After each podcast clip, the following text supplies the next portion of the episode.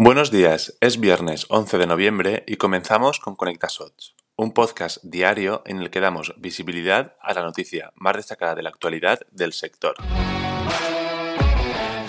El sector de la reproducción de contenidos vía streaming lleva años gozando de una excelente salud, especialmente a raíz de la pandemia. Sin embargo, durante los últimos semestres estamos viendo cómo las principales compañías están tomando medidas para tratar de continuar manteniendo sus negocios estables y rentables. Tras los anuncios en las series y las películas de Netflix, ha llegado el turno de Disney. En su presentación de resultados habitual, estos han quedado por debajo de las expectativas, afirmando la compañía que tendrá que redefinir su estrategia durante los próximos años, al mismo tiempo que alerta que el streaming, tal y como lo conocemos, puede haber llegado a su fin.